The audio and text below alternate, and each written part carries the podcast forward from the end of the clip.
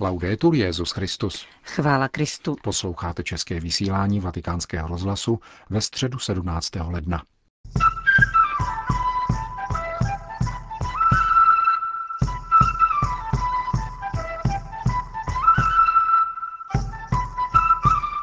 Petrův nástupce na pastorační návštěvě v Chile a Peru.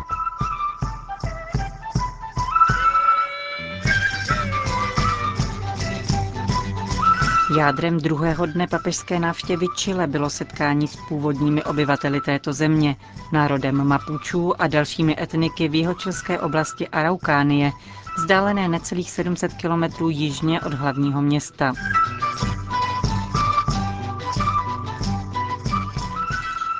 Vraťme se však ještě k úterním bodům programu, které se vzhledem k časovému posunu odehrávaly v nočních hodinách našeho času. Prvním byla návštěva ženské věznice v Santiago de Chile, kde papež vězenkyním připomněl, že mateřství nikdy není problém, nýbrž nádherný dar. Mnohé z vás jsou matky a víte, co znamená darovat život. Dnes před sebou máte podobnou výzvu. Jde o to znovu zrodit život a přivést na světlo světa vaši budoucnost, dát jí vyrůst, na pomoci jejímu rozvoji. A to nejenom pro vás, níbrž také pro vaše děti a celou společnost. Vy, ženy, máte neuvěřitelnou schopnost přizpůsobit se dané situaci i a jít dál. Díky této schopnosti se můžete bránit z předmětnění, které ubíjí naději. Nedopustme, aby z nás udělali věci. Nejsem číslo, ale člověk, který v sobě nese naději. Papež vězněným ženám připomenul, že s odnětím svobody nestratili důstojnost, o kterou naopak mají pečovat a uchovat si ji. Společnost pak vyzval k resocializaci odsouzených, která by neměla být pouhým snem, nýbrž zásadní povinností. Podvečer pak Petrův nástupce pronesl jednu z nejkrásnějších meditací svého pontifikátu, určenou čilským kněžím a zasvěceným osobám, kteří zcela zaplnili katedrálu v Santiagu, ale platnou pro každého křesťana, zabývajícího se svým posláním a vztahy k modernímu světu. Rozvinul je na třech momentech Petrova života. Počínaje jeho sklíčeností nad Ježíšovou smrtí, následným pánovým odpuštěním a závěrečnou osobní proměnou. Tyto chvíle sdílelo také prvotní křesťanské společenství, protože, jak František vysvětlil, jsme sice povoláni individuálně, ale vždycky jsme součástí větší skupiny. U povolání si nelze pořídit selfie. Povolání vyžaduje, aby ti fotku pořídili jiní. Co s tím můžeme dělat? Tak už to chodí. Papež popsal bezradnost učedníků nad mistrovým ukřižováním a chvíle skleslosti, kdy kulturní a historické dění zdvihne mračna pronásledování, soužení a pochybností a kdy není snadné nalézt další cestu. Existují různá pokušení, která charakterizují tento moment.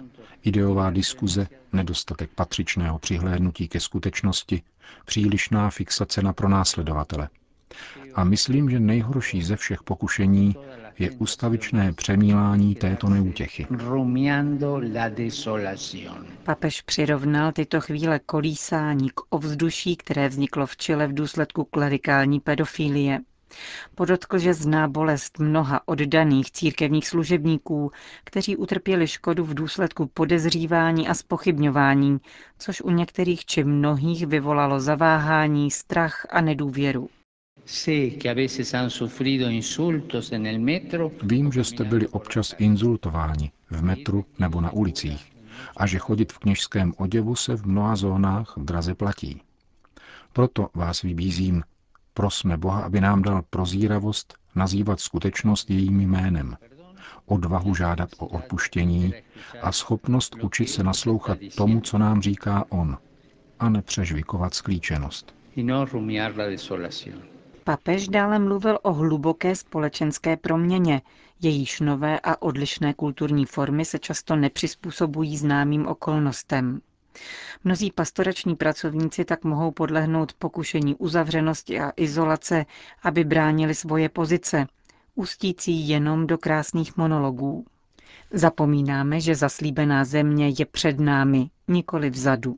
Podotkl svatý otec. Můžeme mít pokušení si myslet, že všechno jde špatně a na místo hlásání dobré zvěsti vyznáváme pouze apatii a zklamání. Zavíráme tak oči před pastoračními výzvami a myslíme si, že duch už nemá co říci. Zapomínáme tak, že evangelium je cesta obrácení. Avšak nejenom těch druhých, ale také našeho. No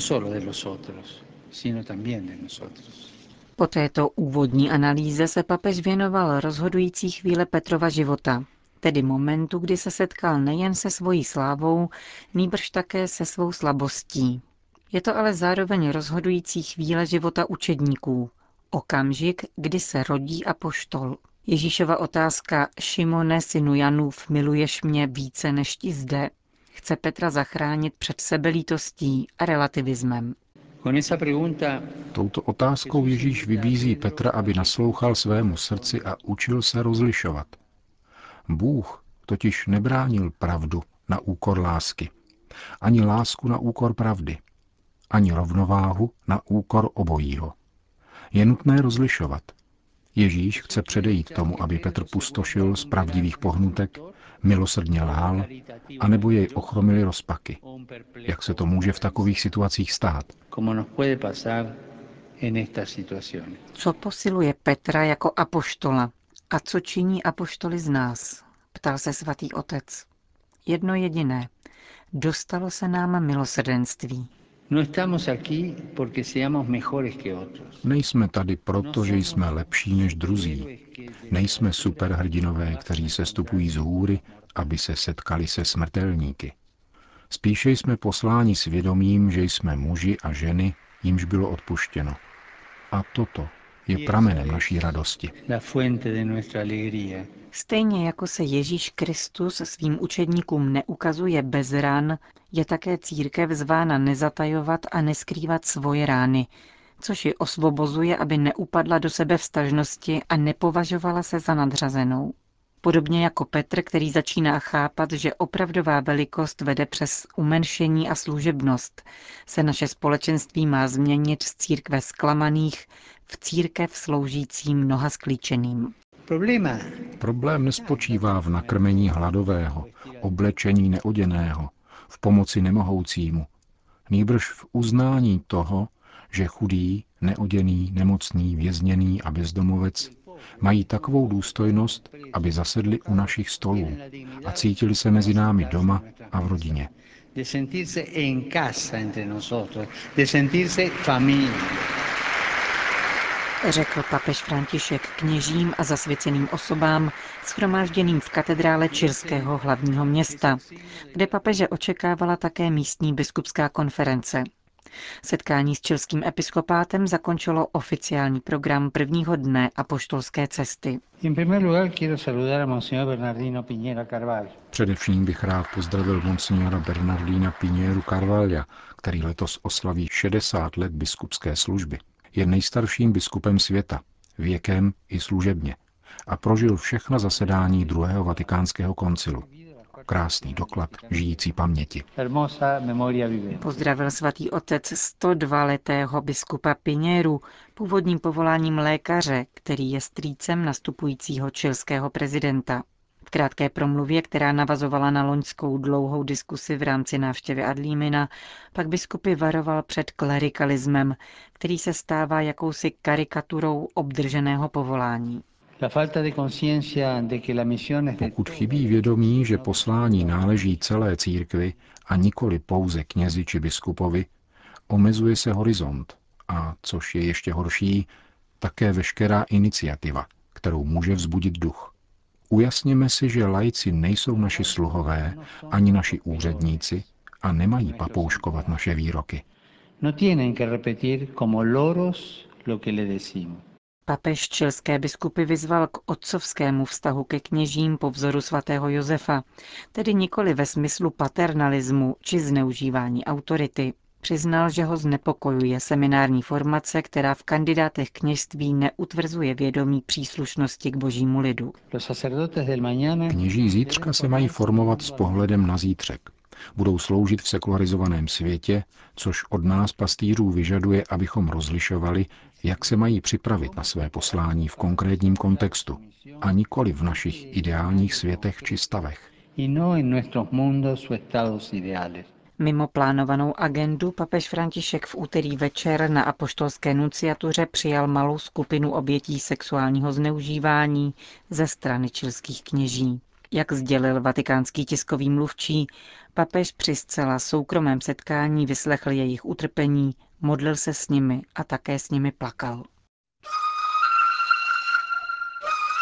Dnes ráno se papež František vydal do země Mapučů, do města Temuco, vzdáleného přes 600 kilometrů na jih od hlavního města Santiago. Na programu měl mši svatou na příměstském letišti a oběd s představiteli tohoto indiánského kmene. Právě na tento druhý bod se klade největší důraz, kvůli neslábnoucím napětím ve vztazích s místními indiány, kteří byli po staletí marginalizováni a trpěli vyvlastňováním svých tradičních území. Dnes se domáhají docenění vlastní identity a kultury. Mapučové v oblasti Jižních Ant a Patagonie dokázali velmi dlouho udržet nezávislost. Své území hájili před španělskými dobyvateli po tři století. Jejich území se stalo součástí Chile až po anexi v 80. letech 19. století. Poslední velké povstání proběhlo ještě v roce 1934. Votivním ši za pokrok národů sloužil papež František na aerodromu Makeue. Tradiční hudební nástroje, indiánská ponča a čelenky zarámovaly slavnost, která připomněla minulá i současná příkoří domorodého etnika. Petrův nástupce zdůraznil, že na tomto místě docházelo k závažnému porušování lidských práv.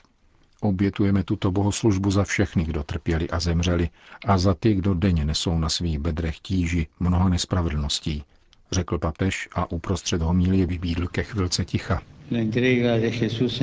Ježíšova oběť na kříži se obtížila veškerým hříchem a bolestí našich národů, bolestí volající po vykoupení. Papež se pak vrátil k Ježíšově modlitbě za jednotu, která zazněla v Evangeliu. V rozhodující chvíli svého života prosí právě oni, protože ví, že útisk jedněch druhými patří k největším nebezpečím. Nedovolme, aby nás přemohl konflikt či rozdělení, apeloval papež. Jak dále vysvětlil, jednota se nesmí zaměňovat s uniformitou.